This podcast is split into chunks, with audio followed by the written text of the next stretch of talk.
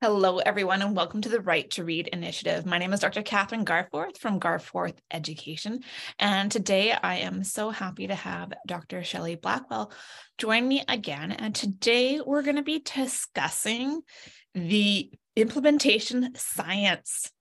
And this is something that really excites me because I think it's important and something that's not spoken about enough right? We, we see all these different interventions and programs, and you hear it works or it's not working. And I've seen really great programs that are designed really well, but after a, you know an eight hour pro a teacher can't use it how it's designed to be used. And so they're saying, oh, yeah, there's something wrong with the program. And then I've seen other programs that aren't very good, but because of how the teacher is using it and their knowledge, they're able to adapt the materials to use it fairly effectively. Yeah. And I, I didn't really know about implementation science um, in a deep way until I was in my doctorate program. And we had one whole course dedicated to implementation science. And it was really fascinating to me. And at, at that time, it was kind of an up and coming um, term in, in my field in speech language pathology and in education. Healthcare system's been using it for a while, but they've really been looking at that research about how we what what exactly causes something to work and something not to work and how do we make those decisions and how do we prepare our systems for those things so it was really fascinating to me and and as i took the class i was reflecting on the decades I've been, a couple decades I've been with my school district and thinking in in terms of that and framing it in what are things that we've done as a district that have worked well and why? And what are things we've done in the district that didn't really work and why? And i hadn't really thought about about it that way but you're right there's so many different layers. And the other piece that i realized was it depends upon the district the school and the the classroom. I mean the implementation levels or actions for each of those things can vary. So it's not just if it's implemented at the district level well, that's not a guarantee that it's going to trickle down into the classroom. So it's really a pretty deep topic and fun to talk about. It is. And, you know, it's something that, as you said, is in other fields and expected and accepted. But, you know, in in the teaching profession where things are at least where I am, it's all about teacher autonomy. Um, but I think we also need to consider teacher accountability, yeah. right? We're holding our students to various accountabilities uh, for their learning, but we need to make sure that teachers are being held accountable for covering the material that is expected mm-hmm. in the most efficacious, efficacious way. Yeah. Well, and, you know, thinking about what hasn't worked in our district, whether it's gen ed or SPED mm-hmm. um, or district wide, it's that model of come to the training, come to your professional learning session, learn all about it, get trained, quote unquote, on this new initiative or new product or whatever. And then good luck and i don't it's never been a, a malicious kind of thing like we're going to set them up to fail it's never been intentional like that it's been who, who, we don't have the time. We didn't have the manpower to provide the support. We didn't have the um, professional development days enough built in to our school district year to give them that ongoing training. And so it was kind of a one and done and realizing then that some teachers make it work and some teachers don't. And then they say well this doesn't work. But there are lots of things we need to think about. And that's where the implementation science comes in it's we can't just have an idea and say go do it. Good luck. There's a lot more to it. And and that's that's the piece that i really learned about in my class. Well i think it's also if, if we're thinking logically we don't expect to give our students like an intensive um you know lesson on something and expect them to understand and do it perfectly the next day. Right so yes teachers are professionals uh, and you know as an adult you have a better capacity for things. Mm-hmm. but it's still not necessarily that you're going to have everything mastered by that one day of training. Even as and all the group the pull out sessions and like it's not like you're solid sitting there. There's also the fact that when you actually use the program right and go into deeper into the program not just that sales pitch for it your un- understanding may change and you may have questions that arise well and that also goes to the part about take the training aside or uh, out of it we have to make sure we're using that new initiative or new product with fidelity. Mm-hmm. And so if I'm given a manual and say, go do it, I may go, well, especially if we're talking about explicit systematic phonics instruction, that mm-hmm. has to be done a certain way. You can't just pick and choose and go, this lesson doesn't look very good, or so I'm going to skip that, or math, you can't skip a lesson. it's built upon. So we have to make sure that teachers understand it well enough to know the structure of it and the content of it and the, to implement it with fidelity and i think that phrase gets used a lot lately and and may make some people cringe like i don't want to hear that again but there's also very much truth to it if we don't do it the way it's supposed to be done it's not going to work the way they say it's going to work mm-hmm. and in our in the um, experiments and the studies that are done through our researchers they set things up in a very structured way and say, here are the results we got with these conditions. Mm-hmm. And with this, I mean, they list out their methods and everything. And so they set up the program with the understanding that you'll get these results if you do it this way. I think some of the difficulty then is from research to practice that we can't always replicate the scenario that is in the research study. And so then some of the efficacy gets lost because we aren't doing it the way that, that they say we need to do it. Um, but that's also part of, I think, our job as support specialists to say, okay, how can we take this research and make it relevant and effective in the classroom setting or in, in the real in the field? Because mm-hmm. sometimes those research studies end up being a little sterile with this this is great but it's not real life. There's no classroom that looks like this very true. And the other thing that i think is important to recognize is there's a lot of great programs out there. I mean I, I myself have courses and with my courses i provide worksheets and activities that i say would be great for teachers to use with the programs. But they can't just take and print it off and kind of go by what they sort of remember on how to use it. There is a specific way to use the activities. And if you're using it wrong, you're not going to get the desired results. Yeah. I've seen this with so many programs. They, you know, sprinkle a little in here, sprinkle a little bit in there, and it's not being used correctly or appropriately. And the way it is being used isn't best practice. Right.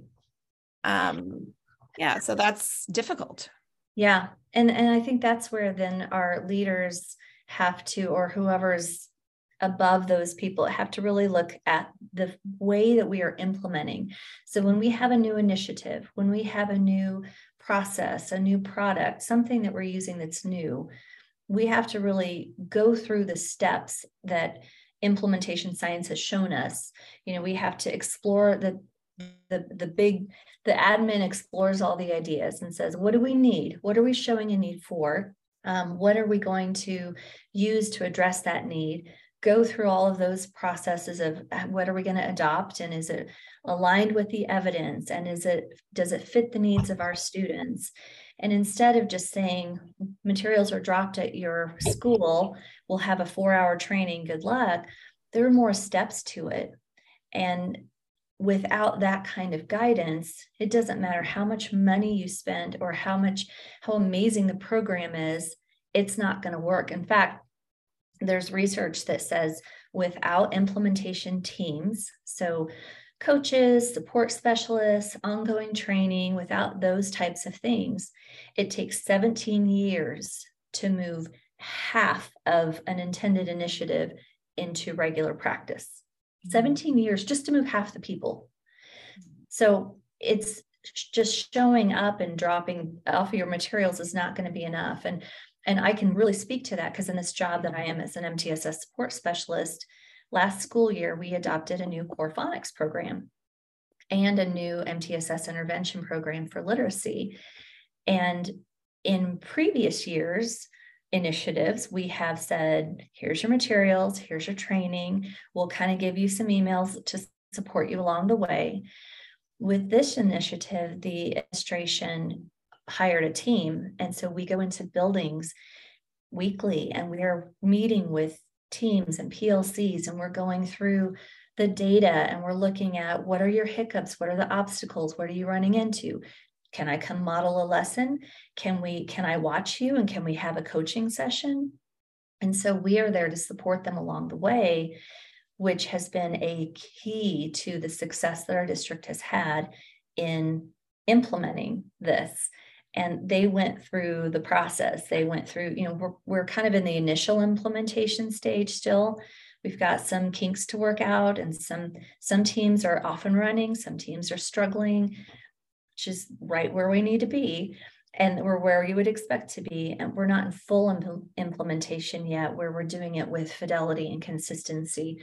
We're still learning it.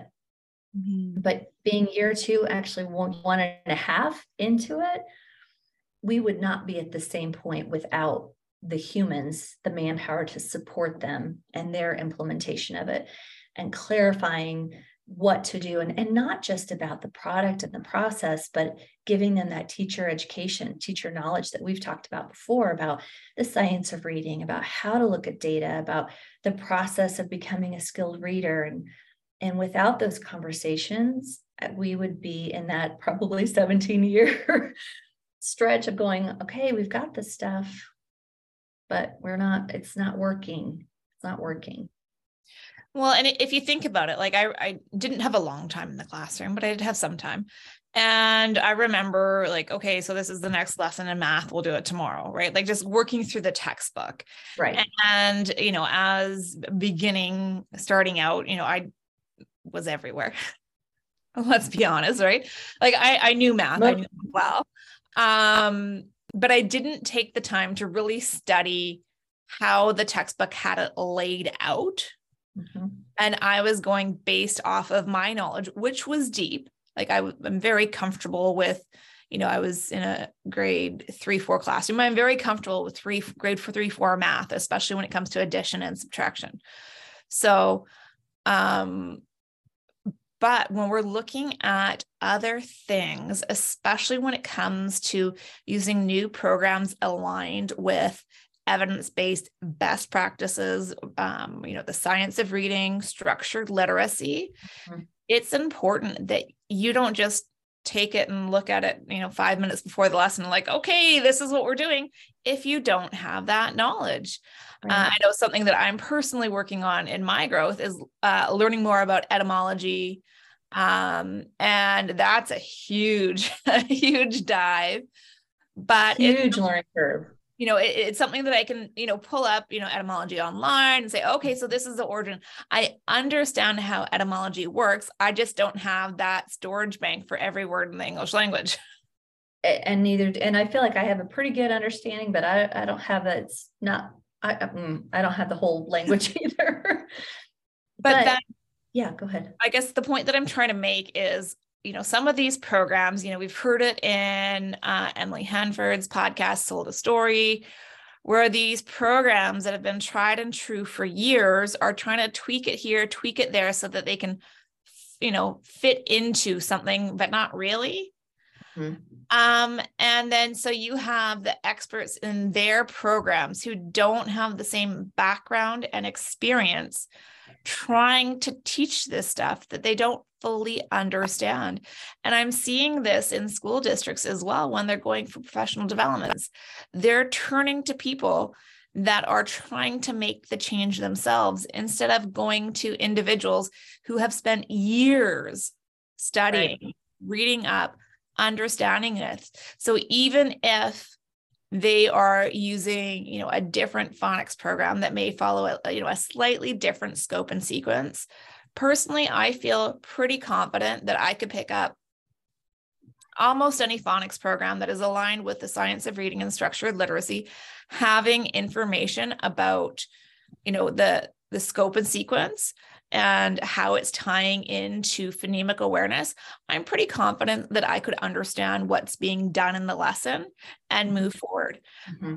I also feel confident that I could help people understand how to use that product instead of having someone that's, you know, doesn't know their grapheme phoneme correspondences. That's it's important to have that support in place to say, okay, look, I'm trying to learn this and it's okay because I'm trying to learn it, but I need someone that I can go to and speak, yeah. say, hey, look, I don't quite understand this. Can you talk to me? That is exactly right. And I think that's why this, our initiative has been successful because we are a point of contact. So in my five buildings, they have they can email me, they can text me at any point. In fact, sometimes I'll have a fourth grade teacher say, okay, I'm getting ready to do syllable structure with this word, but I don't understand the syllable structure. How is it supposed to be divided? So I text them right back, you know, but we're having those conversations. And what I love is the that they're becoming more curious about what else can I learn? How do I deepen my level? One of the um, programs we're using does a lot of morphology and in fourth and fifth grade. And the teachers are willing to teach it, but they've confided in us that I I don't know this. So how am I supposed to teach this? And but how many people, unless you're a linguist or maybe a speech pathologist, how many people really had coursework in understanding morphology?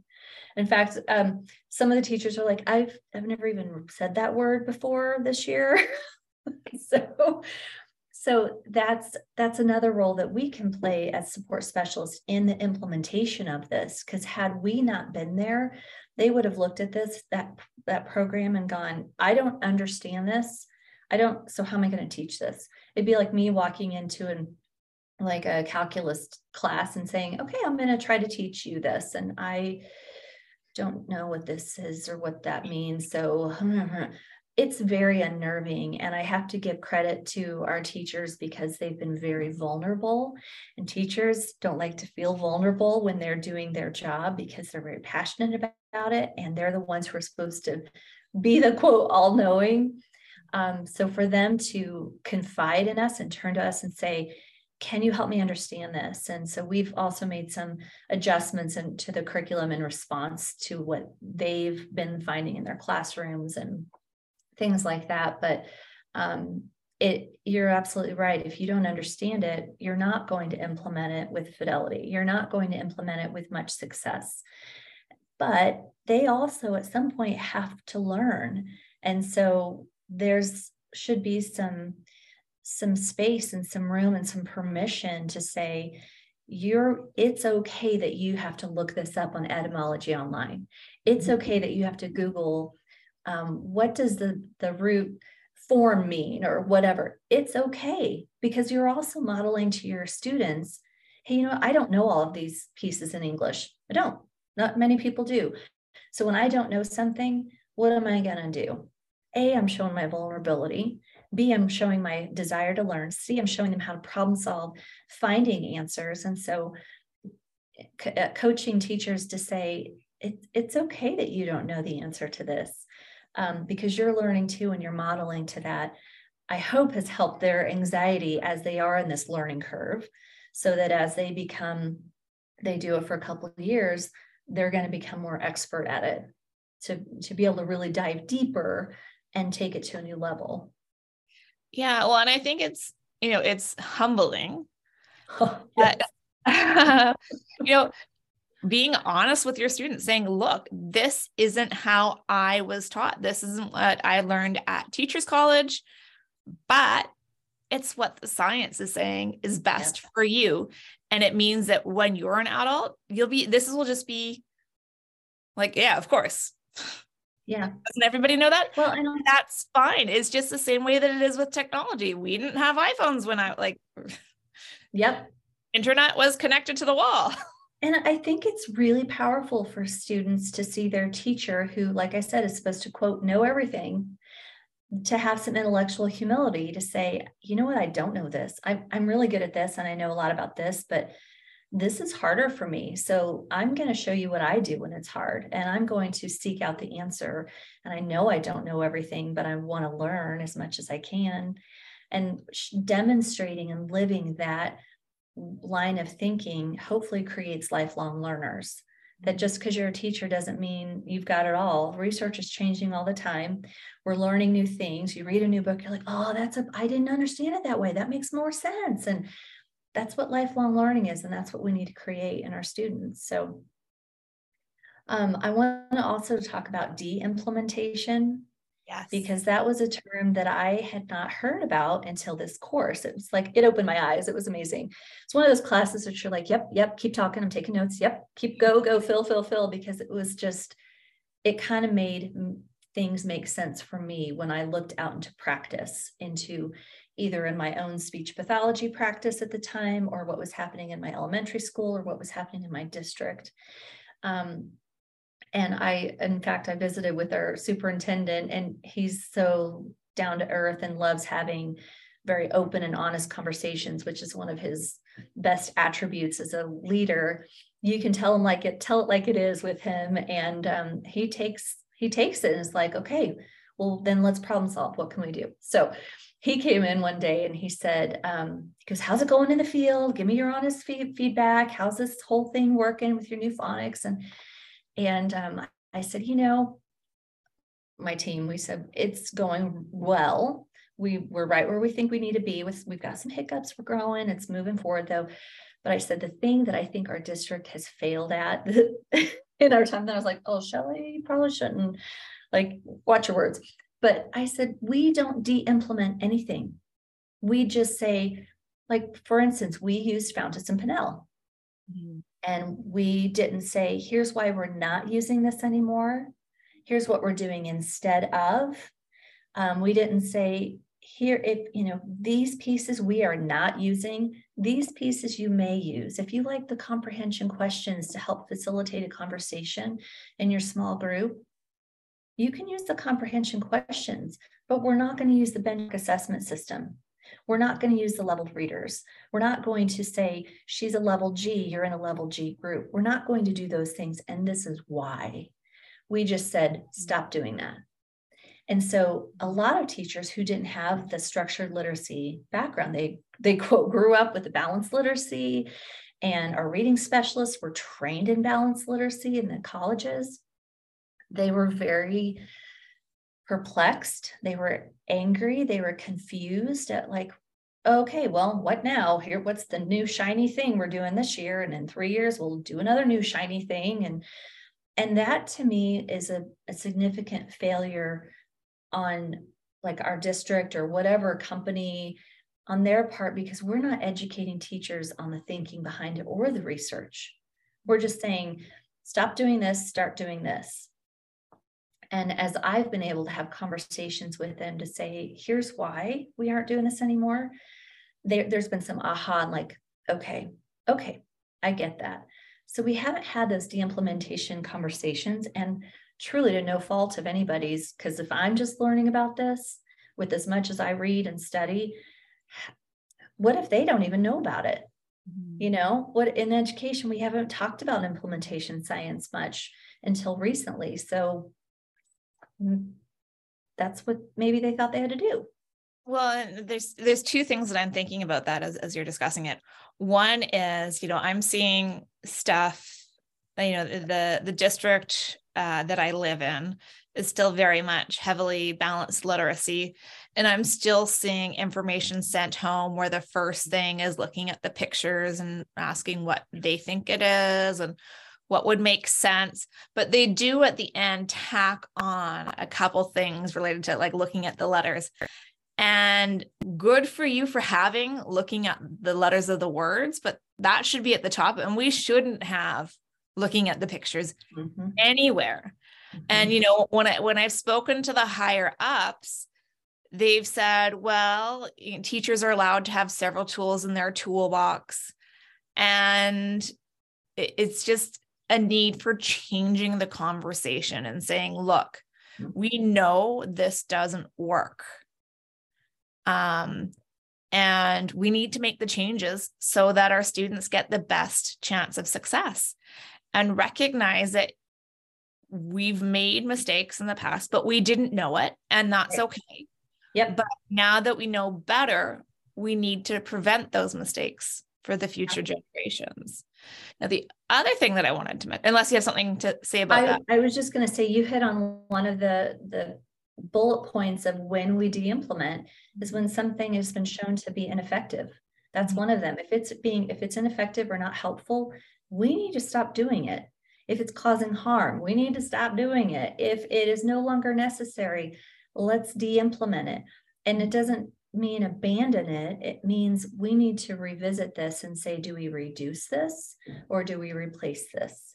It's a very thought out process to de implement, but that is a prime case of you know something that is not as effective as they said it was going to be first we got to check is it being done with fidelity is it supported by evidence and research that should have been done before we implemented it but um, you know if it's not effective let's consider replacing it or reducing it, whatever that might be. So you're spot on with that. Thank you. and the other thing that I wanted to mention is we're we're starting to see, well, it's a lot more prevalent in the research now, that during implementation of research studies, we are looking at implementation fidelity. And in the 80s and the 90s, you didn't necessarily see it. So you'd have these studies trying a new um, way of instructions or new materials and whatever, and then just assume that they were being used appropriately within the classroom. I mean, it's different if you have research assistants implementing, but they mm-hmm. still should have some fidelity assessment to make sure that what they are doing is actually what they say they're doing. Yeah and we the a lot of play, things will have like checklists or something. We are our team is creating some look fors that we can give our principals so that um, if when they go and do walkthroughs in their building you know sometimes you can walk into a room and there's an amazing engaging lesson that has nothing to do with the standards that you're supposed to be teaching? It looks cool. If you don't know what you're looking for you're like bravo you were amazing so we're creating some look for so the principals who haven't had the background and training that we've had can walk into a classroom and say whether it's phonics or morphology or reading fluency or comprehension here are the things that you need to be seeing kind of your checklist to say you know what they are implementing this with fidelity or at least with integrity that they're hitting the parts that need to be hit that are non-negotiable mm-hmm. and in certain ways so that principals can be empowered to provide some of that coaching or at least to say to us hey uh, third grade is struggling with this. Can you come to plc and help them you know coach them into some more effective practices or whatever you know? Well and the thing is it's not to call out teachers or reprimand them or anything. It's saying look i think you might need a little bit of help with this. Can i help you? You know yeah. I understand this. I know how to do this. Let me give it a try and show you how I do it so that you can then see it instead of just seeing the lesson, you know, static in a book on a well, page. See that dynamic interaction of the concept. Yeah, for sure. I mean, it's like if you're going to put that much work into teaching, don't you want to get results? So let me, there's some things that are happening that or aren't happening that are keeping you from getting the results that you could get. So let me see if I can give you a few pointers or tips or, you know, I, I my brain keeps going back to um, the driving range at a golf course. I took lessons and I'm horrible at golf. I mean, like really bad. but I think if I didn't take I took one round of lessons. If I wanted to play golf, I would need a lot more because I need somebody to show me what I'm not doing or what I'm doing wrong. My big thing is my hips, my hips swing. But unless I had somebody to say to me, if you swing your hips, if you stand up after you hit the ball, it's not going to go where you want to go. I could keep trying that and keep trying that and getting no results, or I could have somebody who's an expert or but well knowledge in that field to say, here's how you could be more successful so you can enjoy this. And that's exactly what what walkthroughs and coaching sessions are about to say, you know, if you're going to put the work in and you're going to show up and do this, let's let's give you the best bang for your buck. Now, walkthroughs don't always feel that way. It sometimes, probably most of the time, depending upon relationships, feels like a judgment. You know, um, are they are they am I doing what I'm supposed to be doing? Am I good enough? Or am I going to get in trouble? Or am I not doing? You know, it, gets very anxiety provoking. But if you can have the climate and the relationship of, you know, I I can give you some tips on this to make sure that you can get the most out of your students and get the that they if you do these things and but that's that's um boy man that may be a whole nother conversation about the contributing factors so i guess let's try and come up with a couple big takeaways from this conversation because i know we've gone a little bit everywhere yeah. Mm-hmm. Uh, but it, usually go. we we've had good ideas within it. So I think first, if we can define what implementation science is. Mm-hmm. So it's actually looking at it's a science. There are researchers that look at the efficacy of how things are implemented. There are tools that you can use. The Hexagon tool is one. So um, for instance, if I was to say, hey, we need to, we need something for fluency, I might use that tool to help me make sure I'm looking at all the pieces of in the stages of implementation and all the components that go with it. So there are actual tools out there, but implementation science is actually looking at what makes things work well. Mm-hmm. And by making things work well, we also learn what doesn't make things work well. And so part of those things are like you've got to look at your organization, you've got to look at your leadership, you've got to look at your implementation drivers, which would be the people who are going to be a part of that. Um, there's a model out there, it's a multiplicative model. So, kind of like the simple view is multiplicative. Um, you have to have your you have to have effective interventions so is this evidence based is this is there proof that shows this works plus the methods. What's my procedure for providing um, support and training and um, professional learning for implementation? And there's also the context. So, this is my policy and my procedure, and how am I going to communicate all those um, for those changes to happen? When you have all three of those things, you're more likely to have your intended outcomes. And so, with implementation science definition, I would also just say it's it's a lot more than just picking something up and using it. There's a lot of forethought that goes into it and circumstances that have to be in place. Yeah, and the other big thing we we discussed was that de-implementation science. yeah. Yeah. we go about that?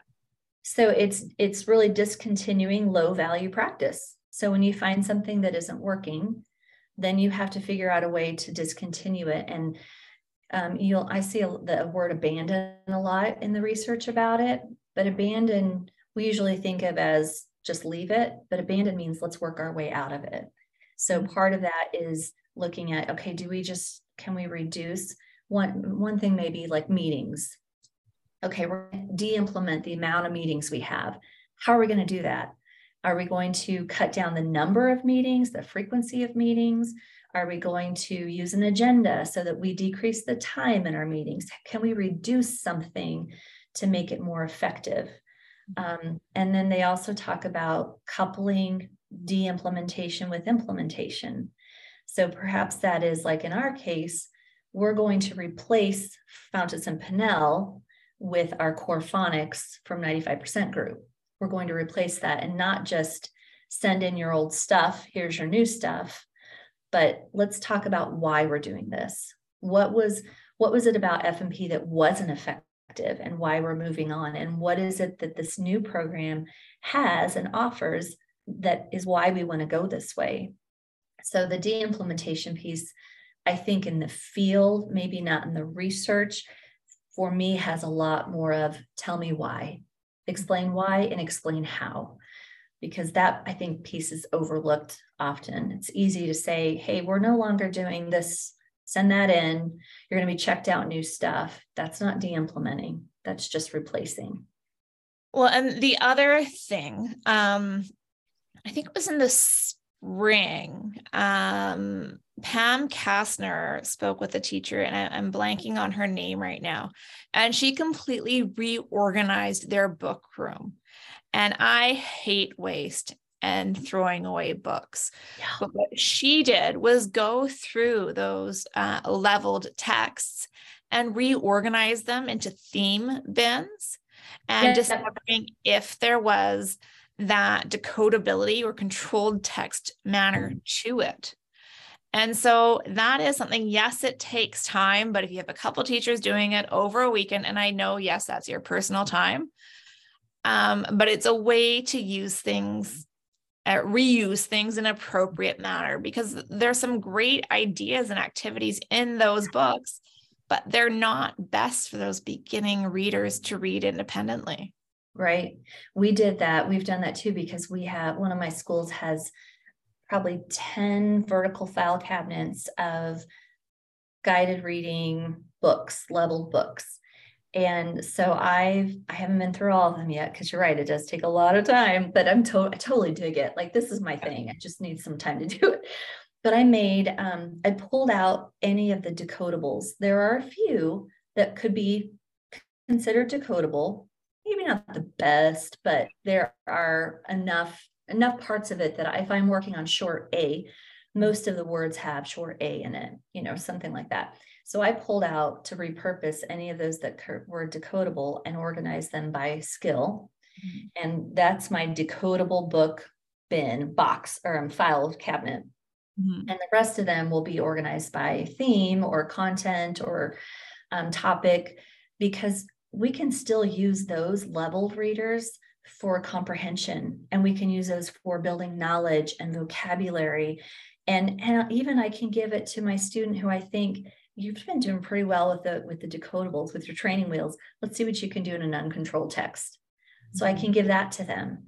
But it's not what i'm going to use to teach them how to decode. It's not what i'm going to use to practice that skill that we just learned.